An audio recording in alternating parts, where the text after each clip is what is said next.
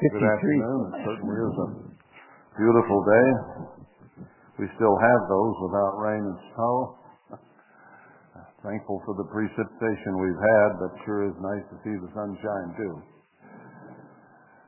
Uh, heretofore, we've had a couple of people doing essentially all the hall cleanup, and uh, Jocelyn and Jessica have been cleaning at least every two weeks and doing all of it themselves. And I, I think that that's quite a bit to ask of them. They're happy to serve and happy to do it, but uh, a little help would be nice so they didn't have to do it all the time. So we've put a sign-up sheet for volunteers to help do so, and we'll see how many can contribute that way and then set them up in teams so you have two at a time to do it. And uh, this can be male or female. Uh, no reason why a man can't clean just as well as a woman. Well, maybe not as well, but I mean, is able to, let's put it that way. I've sometimes referred to as, well, I got it man cleaned. That's different than woman cleaned, I think, most of the time. But anyway, uh, if you, I don't know, the times can be set up where it's during the week, morning, afternoon, night. It doesn't really matter when it's done to fit your schedule because you, as a team, if you have this period, uh, you can decide between yourselves when's a good time for you to do it. So it's not just a set thing at a special time every week. But uh, they've been doing it every two weeks, which is probably enough to do the floors and everything. It doesn't get too dirty in here. So the sign-up list, is it on the bulletin board in the kitchen or here on the table? It's on the table here at the back. So uh, consider that, and I don't know how many times a year uh, your name would come up, but it really depends on how many there are uh, how frequently it would be. So keep that in mind and sign up if you can help. It would be much appreciated. I'll tell you, we we've had things nice here and it's been taken care of, and I deeply appreciate what has been done. But if we can share it, that'll be even better.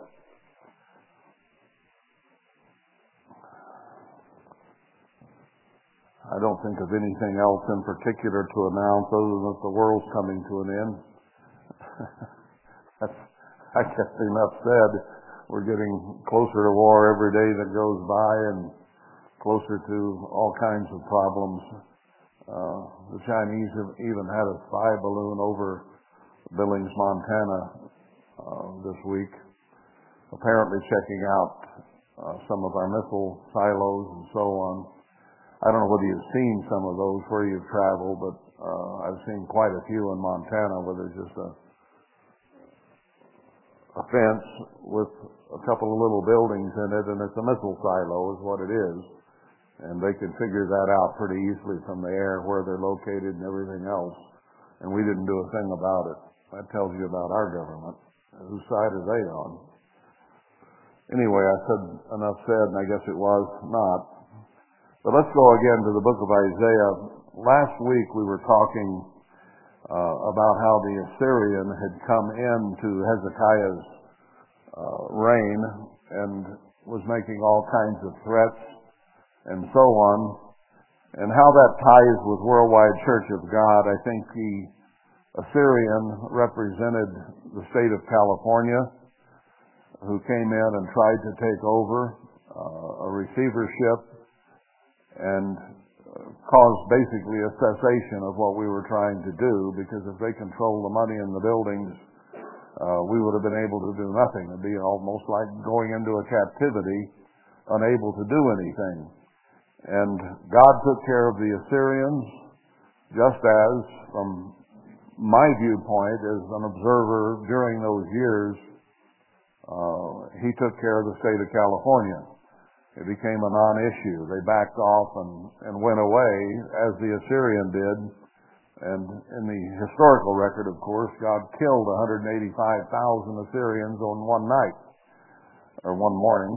Uh, so Uh, he took care of the state of California, and we didn't hear any more out of them after that. Then Hezekiah gets sick down in chapter 38. We'll wind these up in these two chapters, 38 and 39 today, uh, because there's a great deal in here that parallels worldwide and what happened there and to Mr. Armstrong and what has happened since and what was worldwide. It's, I think, very, very clear in these two chapters, perhaps even more so than the previous two. But it says, In those days was Hezekiah sick unto death. Uh, he was on his deathbed. He wasn't going to get up. And Isaiah the prophet, the son of Amoz, came to him and said to him, Thus says the Eternal, Set your house in order, or you shall die and not live. So God sent Isaiah to let him know that his life was coming to an end from the sickness that he then suffered. And Mr. Armstrong also began to have heart difficulties and troubles and eventually had a heart attack.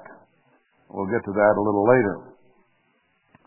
Then Hezekiah turned his face toward the wall and prayed to the Eternal. Now, Hezekiah had been essentially a righteous king, more so than most. And God worked with Hezekiah because he did get rid of a lot of Baal worship and did turn people to God to a great degree. And God recognized that and honored that. And I think as we read the rest of this story, uh, strictly from Hezekiah's personal point of view, even though he would have disagreed at the moment for sure, he might have been better off going ahead and dying when God told him that he would. Uh, you know, there comes a time when it might be better. I think I recounted to you not too long ago, I heard somebody say that if you have a chance to die in your 70s, take it. It only gets worse after that. and where he had come in his life, he was at the point where he was facing death, but from a purely human standpoint, he might have been better off to have gone ahead and died.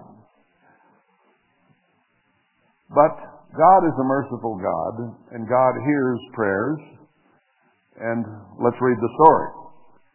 So he turned his face toward the wall and prayed to the Eternal. So here's the correct thing to do.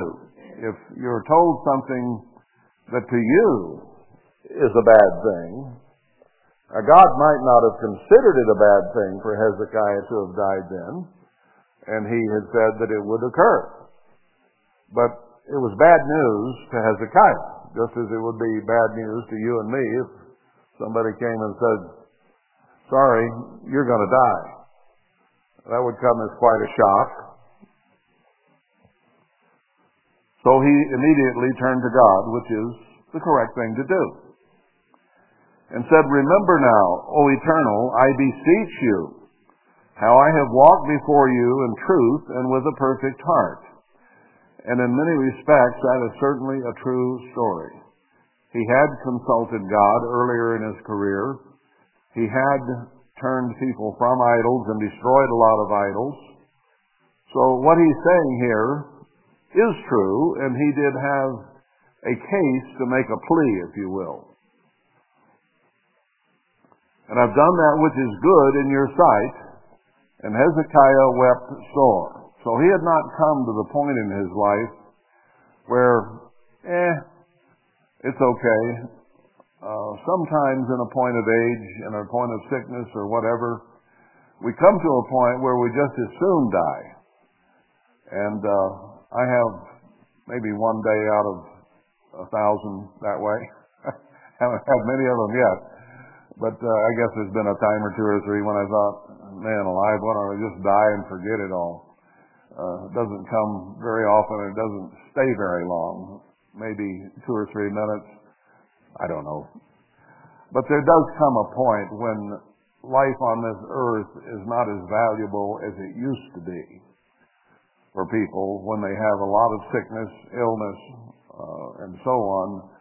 Uh, not feeling any more pain, not feeling any more difficulty becomes an option.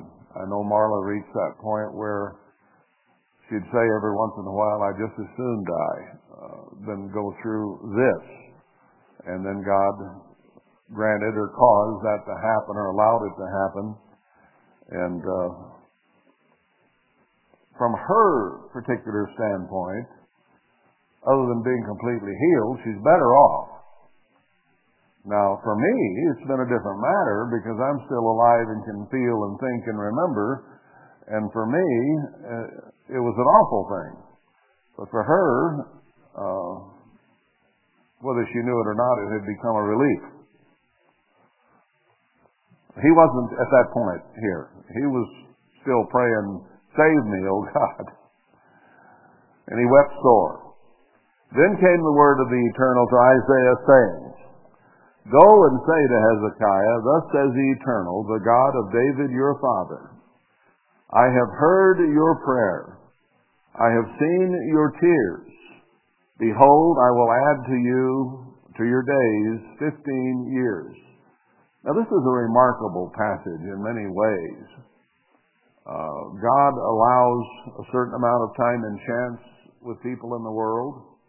With us, I don't believe it is a matter of time and chance. I believe that He is working with us uh, carefully and closely and counts our hair. And as a result, He has a very close interest in those who are seeking and serving Him. So nothing goes by without His passing on it, His agreement with it. Uh, if He disagrees, He can change things. And here he had made a proclamation from God on high, you're going to die. Now that is a judgment that he had made and had sent the prophet to proclaim to Hezekiah. So, you would think that was a done deal. Literally going to happen. And Hezekiah grasped that, but he didn't like it so he went to God and pleaded for mercy, for forgiveness, for help, for an extension of his life. And God, being a merciful and loving God, recognized that Hezekiah had indeed been a good servant and decided to extend his life. Now that must have been a moment of sheer joy uh, to learn that, which we'll see he did learn because Isaiah was sent to him. I'll add 15 years. And I will deliver you and this city out of the hand of the king of Assyria, and I will defend this city. So he says the Assyrian's not coming back. He's already gone in defeat, and I will defend it against the Assyrian. He's not going to come back and give you any more trouble. And the state of California didn't either. Uh, they picked up their marbles and went home. And this shall be a sign to you from the eternal, that the eternal will do this thing that he has spoken. Now, he hadn't made a guarantee on taking his life. He just said, You're going to die. Now, that was a done deal as far as God was concerned, but he heard and showed mercy. Now that tells you a lot about God. He can make a proclamation, and even having done so, he can change his mind. Now that wasn't the way it was with the kingdoms of men and their kings. Once they made a proclamation, they couldn't back out on it. Even when Daniel was going to be fed to the lions, uh, they reminded him, you can't go back on your word. You can't change your mind because you are the potentate. You are the one who counts for everything. And once you decide it and say it, you got to do it. So with great sorrow, Nebuchadnezzar put Daniel with the lions and Shadrach, Meshach, and Abednego in the fire because he couldn't go back on his word. Now God then let's recognize, is much greater than a earthly king who would look bad if he changed his mind. God is above all and all in all, and if he wants to change his mind, who is to question?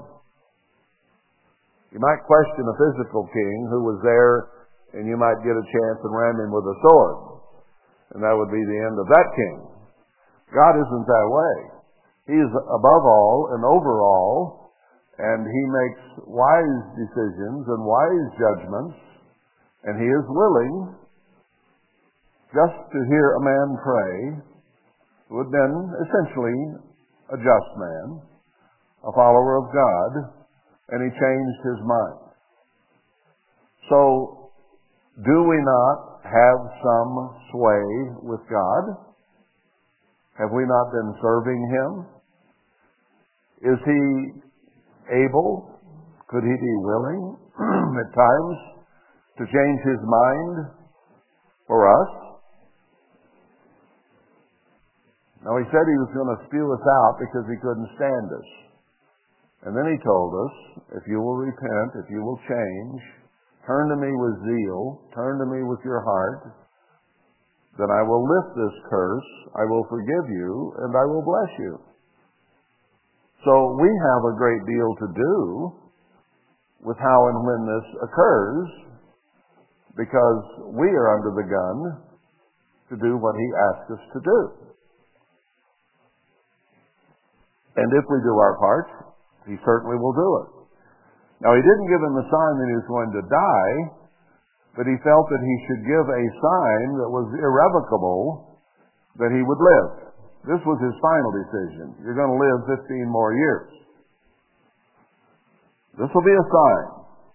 Behold, I will bring again the shadow of the degrees which is gone down in the sundial of Ahaz, ten degrees backward, so the sun returned 10 degrees, by which degrees it was gone down. Now that would be a remarkable thing if you looked up and it, you're, not your watch anymore, your phone said 4 o'clock, and the sun was right over here, and it came back up here. That would be quite remarkable. And it happened. So God has control and power over everything in the universe, and making the sun come back 10 degrees is not a big deal to him. Uh, but it's a big deal to us. He tells us here in the end time as well, he's going to change the heavens. I hope we've seen that in Scripture and believe that, because whether it was at this point, or back maybe in Joshua's long day where they held Moses' arms up, uh, or was it Joshua's arms they held up? Sometimes these details escape me. To review them. But uh, nonetheless, it could have been at that time that he changed it from 365 and or 360 to 365 and a quarter. Uh, some people who study these things say that there are two or three different times that apparently the length of the year was altered. We don't know for sure when God did it. The 365 and a quarter is not divisible by anything evenly.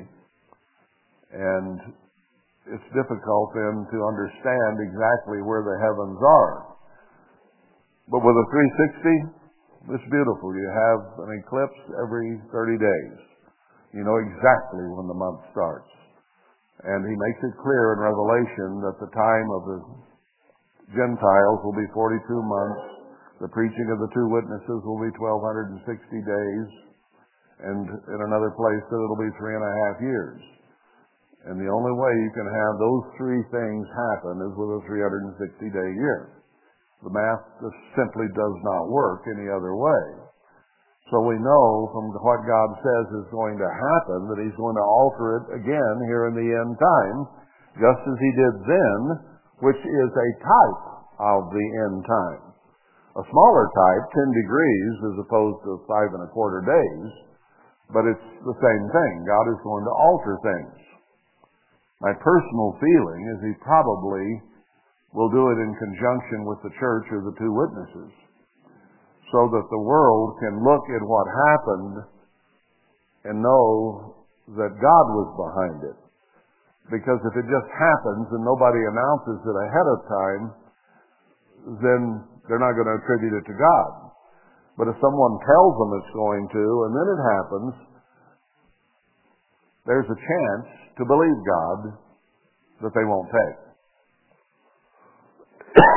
now, when this happened, Hezekiah took it. Just as we will take it and know it's from God when it does happen, because we've known for years now that this is going to happen. It has to in order for Scripture to be unbroken.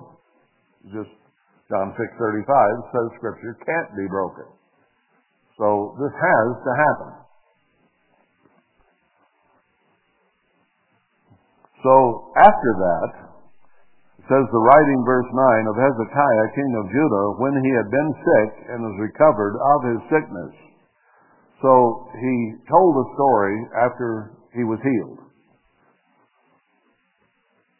And here is how he had felt, he put in words. I said in the cutting off of my days, I shall go to the gates of the grave. I am deprived of the residue of my years. In other words, my life is being cut off prematurely, and my retirement years are going to disappear. I won't have that opportunity. You know, people go through their work years, work uh, time until it's time in their view to retire. And they've been thinking all this time what they do when they have retirement and the residue of their years ahead of them. Whether it's fishing or golf or whatever it might be, they've chosen to be their retirement years. Uh, they were being cut off, and he felt that. I said, I shall not see the Lord even the Lord, in the land of the living. I shall behold no man no more with the inhabitants of the world. So he's feeling kind of sorry for himself as he recounts this, that I won't be able to talk to God and I won't see man. I'm just going to be dead. And th- this was a frustration. This was uh, difficult for him to deal with. My age is departed and is removed from me as a shepherd's tent. The shepherd's tent can be here one night. You get up the next morning and it's gone. he, he folded up his tent and departed. I have, I have cut off like a weaver my life. He will cut me off with pining sickness. So he had, as we'll see here in a moment, a terrible boil that was bad enough it was going to kill him. So he was pining away. He was hurting. He was aching. He was feeling sick. There was probably some infection going up through his body. And he had all kinds of uh, symptoms as a result of that boil. From day even to night will you make an end of me. I'm going to die. God said I'm going to die. So he's just telling us his feelings, knowing this was about to happen before he got the answer from God. I reckon till morning that as a lion, so will he break all my bones. From day even to night will you make an end of me. I'm just going to die, and it's like a lion killing me and sitting there gnawing on my bones. Feeling pretty sorry for himself, I would say. Like a crane or a swallow, so did I chatter. I did moan as a dove. My eyes failed with looking upward. I'm going to die. I, he didn't even feel like talking to God at that point. He said, I'm going to die, and it's on him, and uh, what's there to say? He had already prayed, though. O Lord, I am oppressed. Undertake for me. So prior to, apparently, uh, God sending the message, he went through all these emotions, and God allowed that. He let him deal with end of life. What shall I say? He has both spoken to me and himself has done it. So God sent someone to tell me about it, and God's the one doing it. What is there to say? You're talking to the God of the universe, and there appears to be very, very little wiggle room. None to him at that point. I shall go softly all my years in the bitterness of my soul. I'm just going to quietly disappear in bitterness. O Lord, by these things men live, and in all these things is the life of my spirit. So will you recover me and make me to live. So he starts feeling hopeful here. Maybe Isaiah came in the interim and let him know, uh, so he quit going through what he had been going through. And he says, Behold, for peace I had great bitterness. Or my peace became great bitterness, the Hebrew says. Whatever peace he had had, the Assyrian disappearing and being destroyed, and it seeming like things were getting better, and then he had these boils, or a boil, and uh, the peace that he had had disappeared, especially when he's told he was going to die from the boil. But you have in love to my soul delivered it from the pit of corruption. So now, after having been informed, uh, he began to take hope and he could think of things to say to God. Important. We pray, we ask for help, ask for deliverance. God gives it. Then we turn immediately to Him and give Him thanks for all the things that He does good for us. And he says that every good and perfect gift comes from above. So everything good and every nice gift that we come to have comes from God. So anything good that happens, we should thank God. And it's remiss if we don't. Um,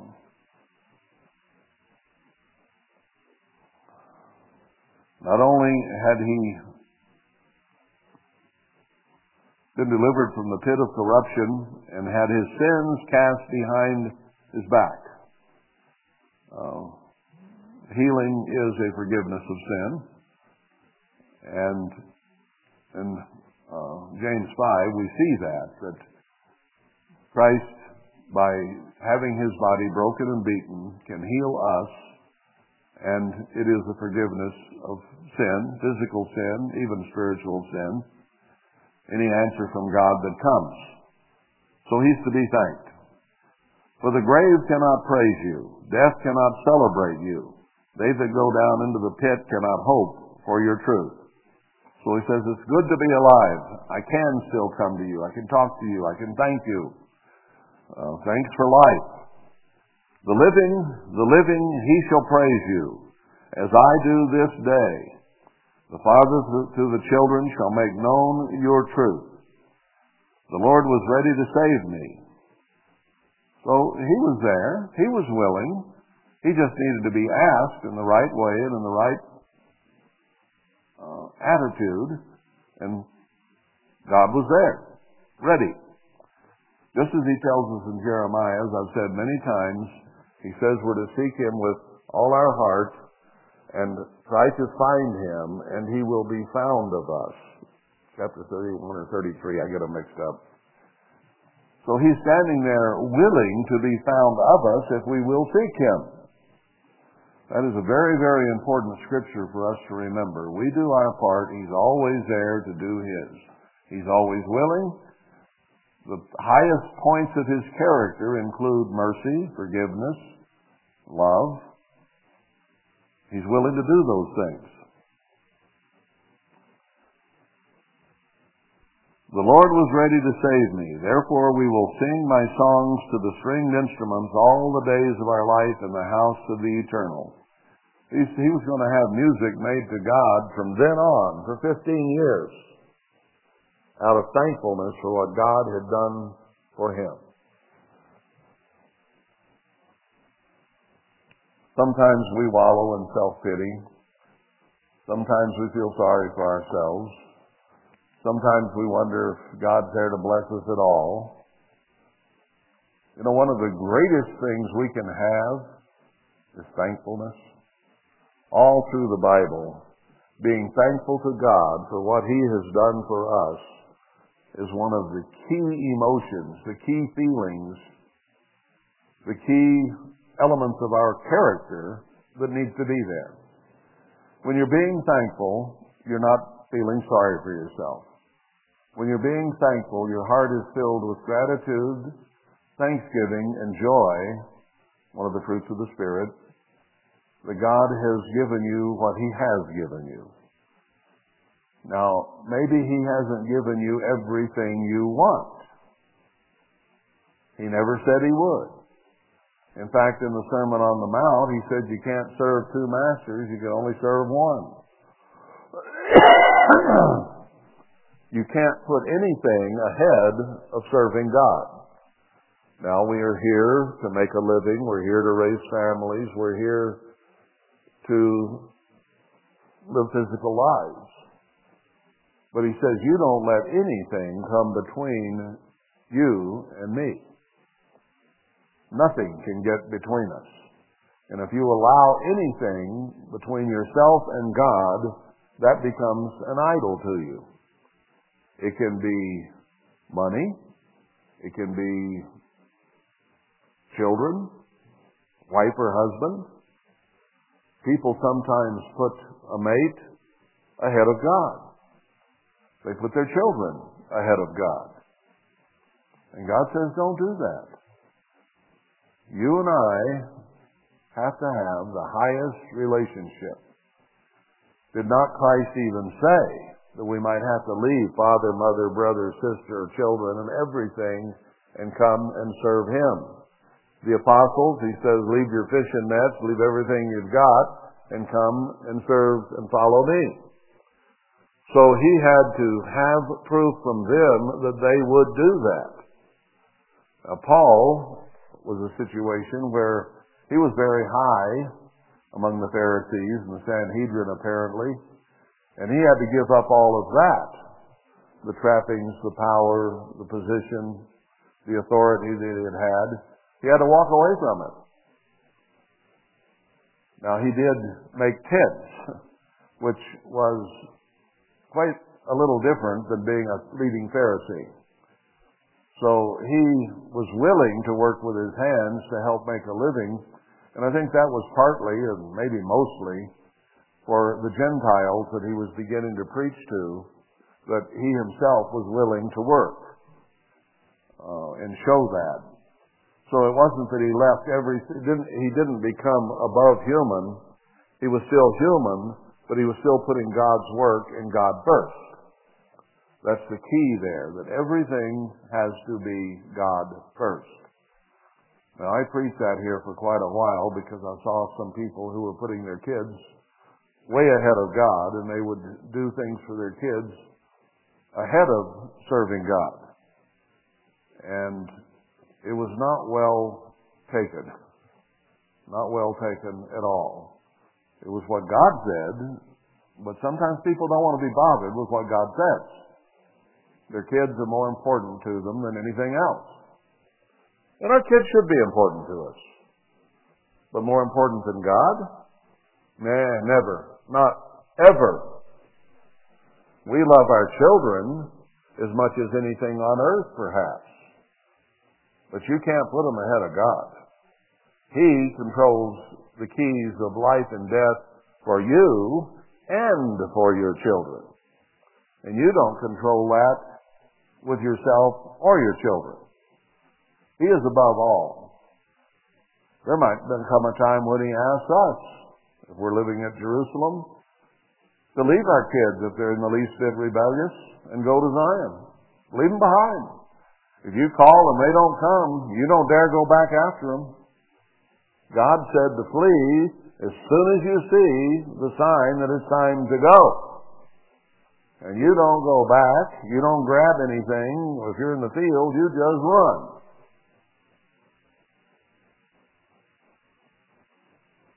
That includes your kids. Are you ready to face that one if it happens? In other words, now we need to be pledging our lives to God and entrusting our children with Him. Many of us have children who are out in the world and they could care less about God right now. They're not our concern. Now we can love them, we can be friendly with them, we can talk about worldly things with them, but you don't much dare discuss religion with them because they won't like it. So you leave them for God to take care of. As I've said many times, He loves them more than you do, believe it or not. And He will take care of them and give them their chance at salvation when He knows is the most optimum time for that to occur. Whether now, the millennium, or the great white throne judgment. And those are things beyond our control, but that we need to believe them in faith that He will take care of them. He's promised it.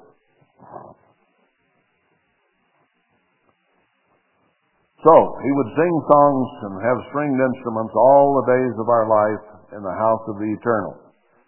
For Isaiah had said, Let them take a lump of figs and lay it for a plaster upon the boil, and he shall recover. I'm assuming that means green figs off the tree that would have pulling power not a dried fig that you get out of the store perhaps because it's that pulling power is probably taken out of it as it dries. I don't know that for sure, but I would assume that it was probably figs off the tree that pulled the poison out of the boil. Might be a good one to remember in case you get a boil. Green figs might be an answer. Certainly was here. Hezekiah also had said, what is the sign that I shall go on up to the house of the eternal? Now, apparently, he had asked and said, Well, God, you said I'm going to live 15 more years. How do I know that? And maybe that's when God said, Sundial's going back 10 degrees. There's you a sign that this is going to happen. So he began to take hope. now, Herbert Armstrong had a heart attack and I have no doubt he had been used to raise up the end time church. At least the first episode. There's there's two episodes, two seasons, two temples, as we clearly see in prophecy, former and the latter. He's the former. But it's very clear to me that from the truths that God gave him, the correct doctrines, that he was that man. So he had a heart attack. And it was at a critical time uh, when the state of California was trying to take over, and everything could have been lost right there. But he recovered from that heart attack and lived another nine years, till 86. So there's a parallel there between the historical account and the end time account. wasn't 15 years. Sundial didn't go back. But that had been done in history. This, I think, God did to preserve the man's life so that he could oversee the church that much longer before it would come apart. Because God knew when he was going to break it apart and why. He had all that figured out ahead of time. And I know that talking to Mr. Armstrong, he was afraid that he would die and the church would fall apart. He expressed it in those words to me one day as we were walking into his office.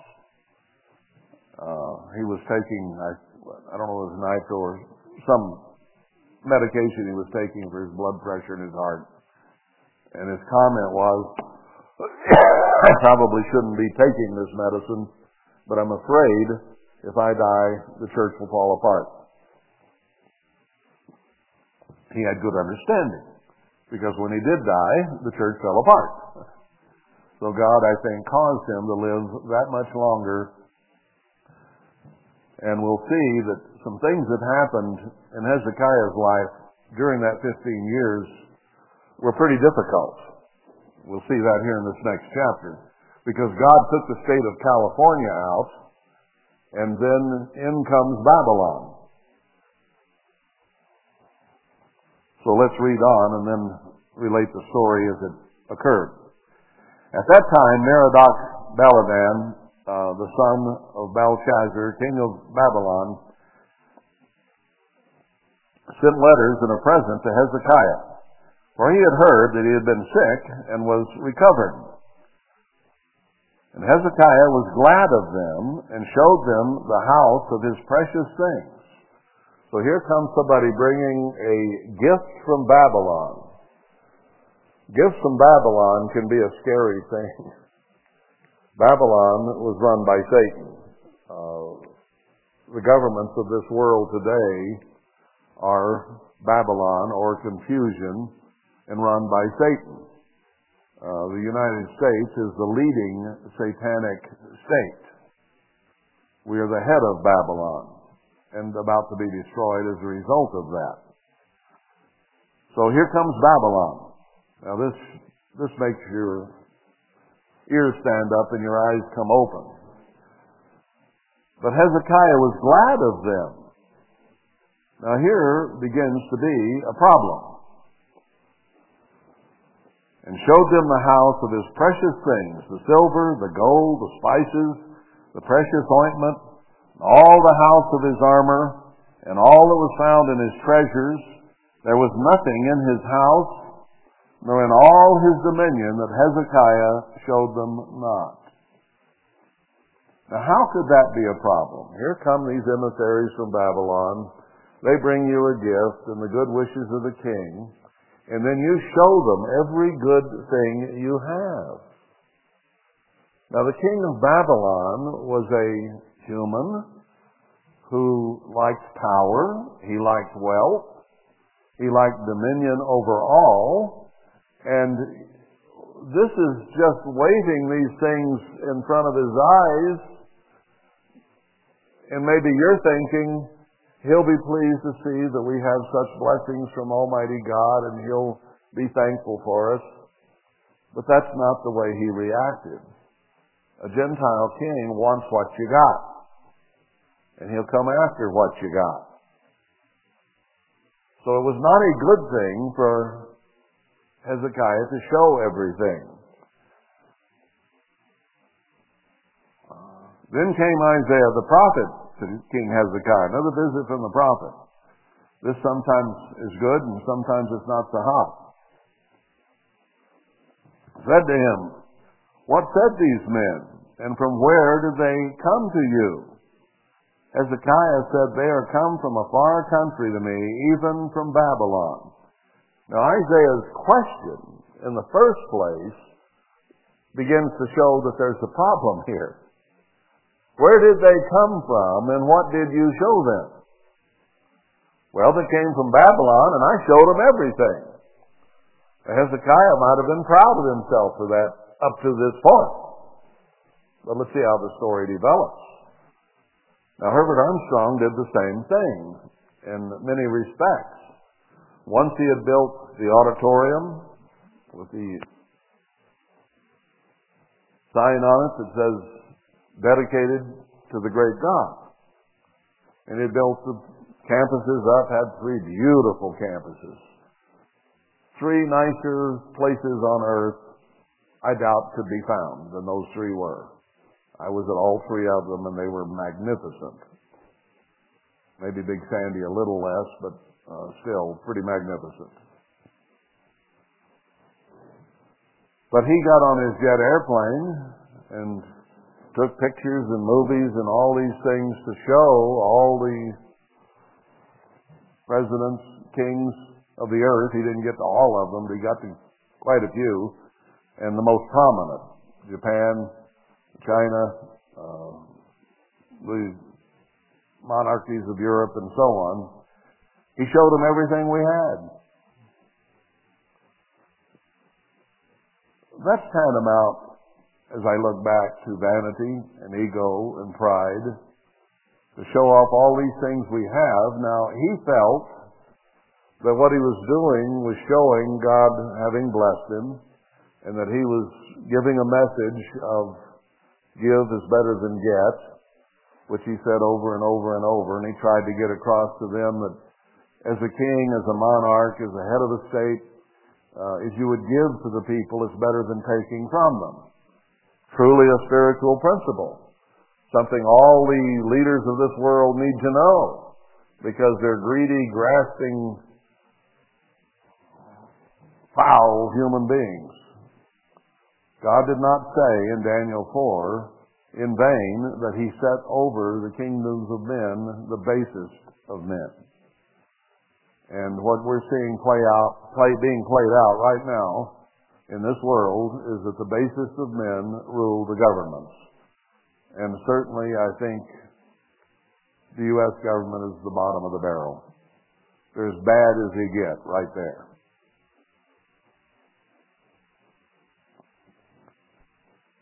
So what good does it do to show off everything you've got? Now Matthew 28, 19 and 20 says go out and make disciples around the world, which is what I believe Herbert Armstrong's job was. And he kind of departed from that when he began to go to the leaders and show off what he had and dine with them and bring them Steuben crystal and all kinds of nice gifts that he brought, I think he would have been better off focusing on the words of God and the kingdom of God and the promises of God rather than all of these physical things. The fanfare that comes from coming in on his Gulfstream 4. Uh, didn't need that. So, Hezekiah doing this was obviously a problem in God's eyes because Isaiah calls him on it. Then said he, What have they seen in your house? And Hezekiah answered, All that is in my house have they seen. There's nothing among my treasures that I have not showed them.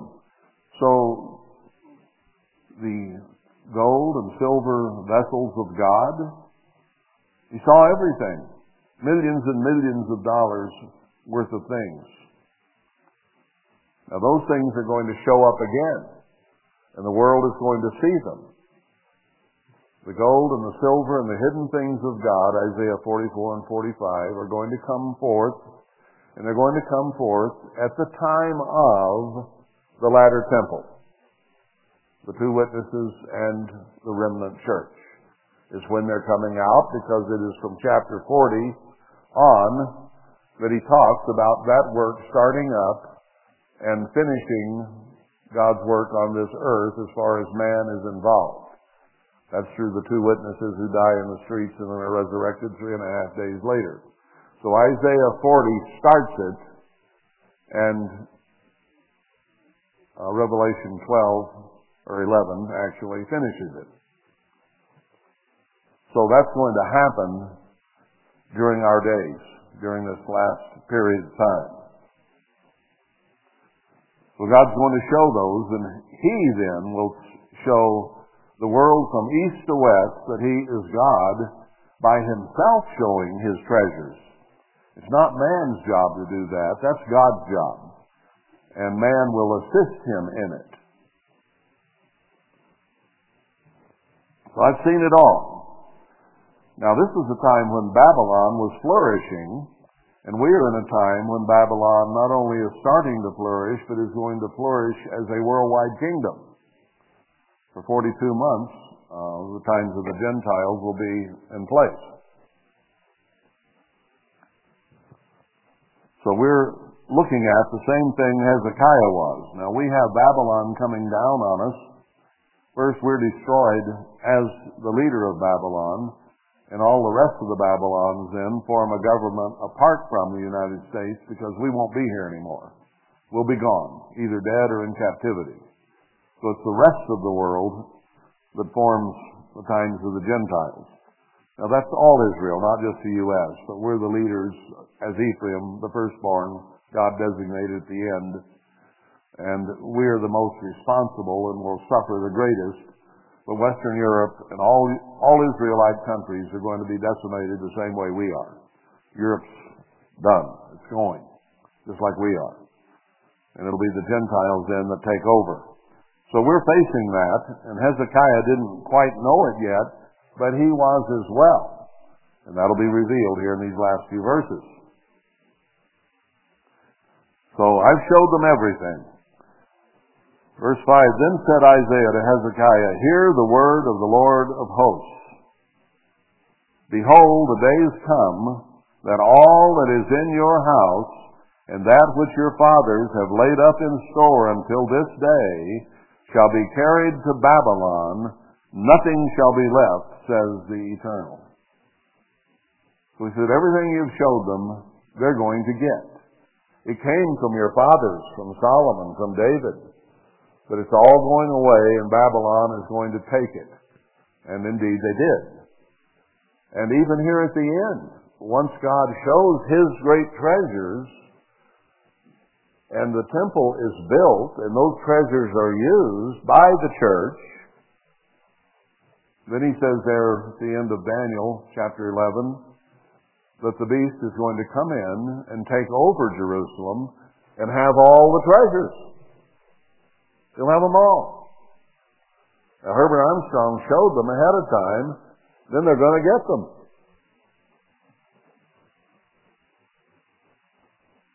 Nothing will be left. And of your sons that shall issue from you, which you shall beget, shall they take away, and they shall be eunuchs in the palace of the king of Babylon.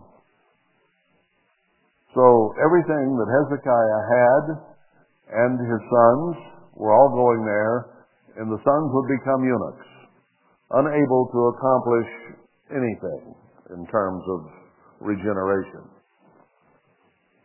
Now, Mr. Armstrong called the church his children. He called the ministry his sons. And right after his death, the church began to crumble very, very rapidly and go back into Babylon. And I'm going to read you a story of that here in a moment to finish this up. And there'll be eunuchs in the palace of the king of Babylon. So there's Daniel. There's Shadrach, Meshach, and Abednego. They were neutered, so they'd leave the women alone, and made servants in the palace at Babylon.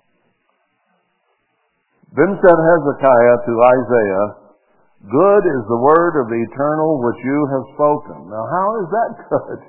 You've just been told everything you got is going to be taken away, and your sons are going to be neutered and be servants of the king of Babylon.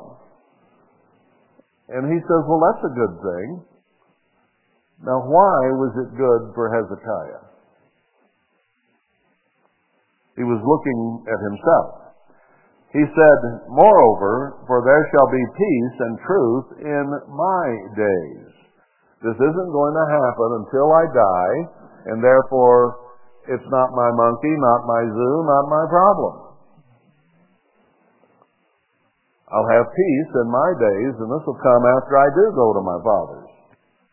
So he was looking at it kind of selfishly at that point. He wasn't over, he wasn't frustrated that the Assyrian didn't get it all. God took care of him. And now he's going to let the Babylonian come in and take everything that's here, including my sons, and humiliate them. But at least I'm going to be sleeping with my fathers, and it's not my problem. Well, I think he realized he'd stuck his foot in it from the things that Isaiah told him. And he knew that there was trouble coming. And I can see where he reached that conclusion. Here comes trouble. I've been warned. I got 15 years after that last round. And now the 15's about up. And trouble's coming again. At least now I'll be dead. so I think he had gone from that, oh, I gotta live, I gotta live, to Maybe death ain't so bad after all. Maybe he'd made that transition when this threat came upon them. Now, what happened to those who came out of worldwide when it was taken back to Babylon? Most of them went back into Babylon, back into Protestantism, back into this life, and kind of forgot about God, or they just continued on with what they had been doing, which got them spewed out. Thinking we're Philadelphians and we're righteous and we're zealous and we're going to a place of safety and everything's going to be well with us. So, maybe they had kind of the attitude Hezekiah had. There'll be peace and truth in my days. i am still okay. I'm still fine. I'm going to take you now for the final one to Zechariah 5. Because this is set right in the middle of the remnant coming back here in the end, the two witnesses showing up and teaching the church properly, and God protecting them out of the trouble that is coming. And the only ones that he said he would do that with were Philadelphia. And those who are still remaining from Sardis, which died worldwide, and those who repent out of Laodicea will form the Philadelphia church, and it will be protected. But let's notice in the middle of that context, because Zechariah 4 uh, talks about the two witnesses teaching the church primarily. Chapter 6 uh, continues that theme, especially the last half of the chapter, because it talks about the same people and blessing coming from God if we obey. But instead, in the middle of that is chapter 5, which was an enigma to me for a long time. I didn't understand what's this talking about. And I remember praying about it. This is many years ago now. And suddenly it came very clear. Let's look at it. Right in the middle of the remnant church and the two witness story, there is this one. Where did the remnant come from? Out of worldwide. Where did the two witnesses come from? Out of worldwide. They've been trained ahead of time. So worldwide is the key up to the point that it died. And here's what God would say, and it's very similar to the end of Isaiah 39 as we just read. So he says in the last verse of chapter 4 that the olive trees here are the two anointed ones that stand by the Lord of the whole earth. Now the only times this is mentioned are in this chapter, Zechariah 4, and uh, Revelation 11. The two places that they are mentioned, and that's the only ones. So the two witnesses of Revelation 11 are the two witnesses of Haggai and Zechariah. They're already alive on earth, they've been trained, and they're going to be showing up real soon now. Worldwide Church of God went back into Babylon, uh, and let's see how it happened and how God said it would happen. Right here in chapter 5. Whole story. Then I turned, after I'd been shown who the two witnesses were, they were the two olive trees. So it's in that context. Then I turned and lifted up my eyes and looked, and behold, a flying roll. A roll being a uh, scroll rolled up we have tablets today and our paper's flat, but they rolled them up. They wrote on it, rolled it up, sealed it. So here's the flying scroll. Uh, and he said to me, What do you see? This is Zechariah here. And I answered, I see a flying roll. The length thereof is 20 cubits, and the breadth thereof 10 cubits. Now that's important, I think, because uh, the dimensions of the temple porch where they stood to read the law in the Old Testament was that same dimension, 15 by 30 feet. And this roll that he saw was the same. So it represents the law of God. Now was written, uh, well, we'll see it here in a minute. Then said he to me, This is the curse that goes forth over the face of the whole earth for everyone that steals shall be cut off as on this side according to it, and everyone that swears shall be cut off as on that side according to it. the Ten Commandments were written on two tablets of stone. The scroll had writing on both sides, just like the Ten Commandments. And he starts talking about the commandments. What forbids stealing? What forbids the swearing? The Ten Commandments. So this is what caused the curse was breaking of the commandments of God. That's why we have a curse being pronounced upon the whole earth today is because of disobedience to the laws of God. So he's making that very clear. This is why the curse is coming on America and on the rest of the world. I will bring it forth, says the eternal of hosts, and it shall enter the house of the thief and of the house of him that swears falsely by my name, that would be idolatry, putting their claims and their desires and their personal gods ahead of the true God. And it shall remain in the midst of his house, and shall consume it with the timber thereof and the stones thereof. So God says, anyone disobedient to his laws, this curse is going to enter into his house, destroy him and his house. Isn't it pretty clear through the scriptures and Revelation in particular that he's going to destroy virtually everything on earth? Isaiah 24 says, and few men left to start the millennium. Then the angel that talked with me went forth and said to me, Lift up now your eyes and see what is this that goes forth. I want you to understand what this means, what's happening here. It represents the law, and it represents a curse that comes from breaking the law. And I said, What is it? And he said, This is an ephah that goes forth. An ephah was about the size of a bushel basket, seven and a half gallons. And so this was a basket, a measuring device that went forth. They used it to put grain in. He said, Moreover, this is their resemblance through all the earth. Says, what you're seeing here is something that's going to be a worldwide deal. And behold, there was lifted up a talent of lead and this is a woman that sits in the midst of the ephah. So here's a woman sitting in this basket. A woman in prophecy is represented, uh, represents a church. Not always, but very frequently. So you have this church sitting in this basket. And he said, this is wickedness that this church had gone into wickedness. That's why God spewed it out of his mouth. So he's talking here in an end time prophecy about the time of the remnant church, the two witnesses, and what happened to worldwide church of God, and why it happened. He said, This is wickedness, and he cast it in the midst of the basket, and he cast the weight of lead upon the mouth thereof. So he covered over the top of the basket with lead.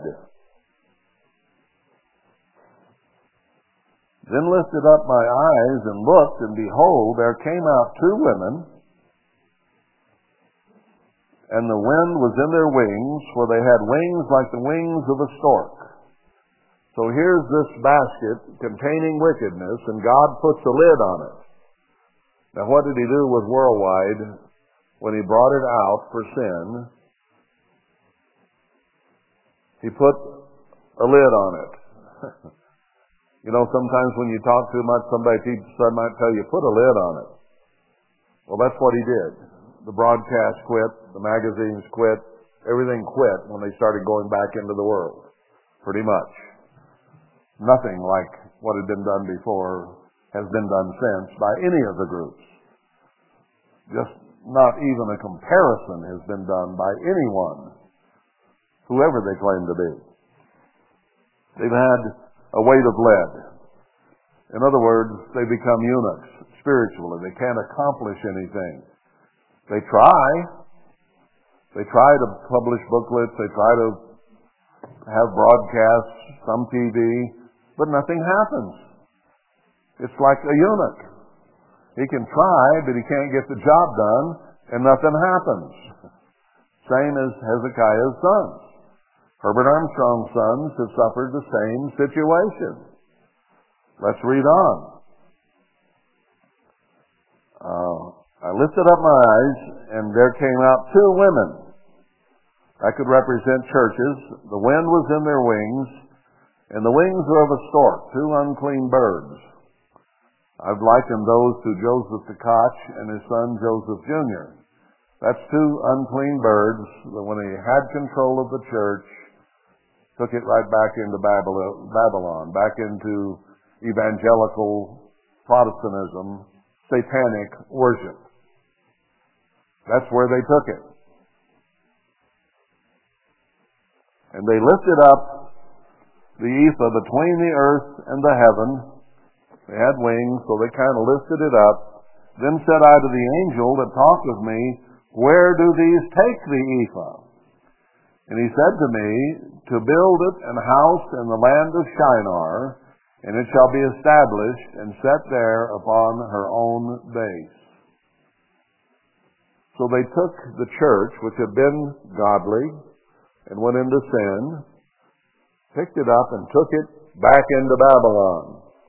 And there, the ministry that had been of worldwide and were part of a production that worked became as eunuchs. United, Philadelphia, Living, all of them have been unable to do anything. Yeah, they publish a few things, but nothing happens. And worldwide, when God was blessing it, something happened.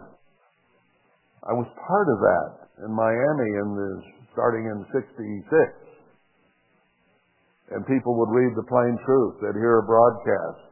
They'd call or write Pasadena. I'd get these letters, these requests to go see these people. And man alive, they were coming into the church left and right. I was busier than a one-armed paper hanger. Hardly had time to do anything because I was out visiting people all the time, day and night. Six, seven days a week. Trying to keep up with it. And the church, not just in Miami, but everywhere, grew like you couldn't believe. There were about a hundred, hundred and a quarter total in Miami, and there was no full-time minister there when I was sent down there at 22 years of age, barely. And four years later, when I left, there were 600. That's how fast it was growing. And that wasn't attributable to me. That was happening all over the country. Uh, because God was blessing the effort. And He hasn't done that with any of these that came out and went back from Pasadena into the Babylonian society, if you will. And they've been like eunuchs ever since. Every last one of them. Now they try to brag about how many booklets and how much broadcasting they've got, but you don't hear them bragging about how we've got 30% increase in members. We've, you know, it's just growing, growing. God's blessing it. It isn't there. I'm sorry. It's just not there. I hate to pop their little bubble. It won't pop it anyway because there's so much vanity and ego there and pride in being the Philadelphians that they won't listen. They'll just think I'm crazy. And that's okay. That's okay. Not a problem. Haven't they always treated anyone who told the truth that all the way through? They didn't like to hear it. Hezekiah didn't even like it when Isaiah would come and say, Thus says the word of the Lord. Rut-row. I don't want to hear that. And then he did say, Well, I'll give you 15 years. Okay, I'll listen to that. He, was picky in what he wanted to hear. And people are that way today. Nothing has changed. And it is like eunuchs in Babylon right now, today. This prophecy has been being, it is fulfilled right now. Zechariah 5, you can cross off your prophecy list. It isn't prophecy anymore. It's history as an end time happening. Two unclean birds took worldwide back to Babylon and set it on its own base there. Left Pasadena behind, sold the buildings, got rid of everything. God told Hezekiah, they'll take it all. And they've taken it all. And it's going to happen again to the latter church.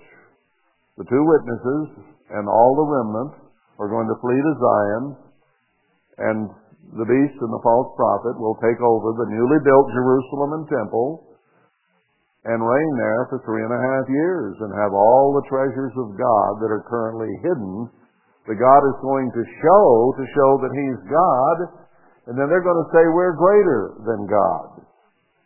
And now we rule. And even some of them right now, Harari, I think's his name. I think I finally got it.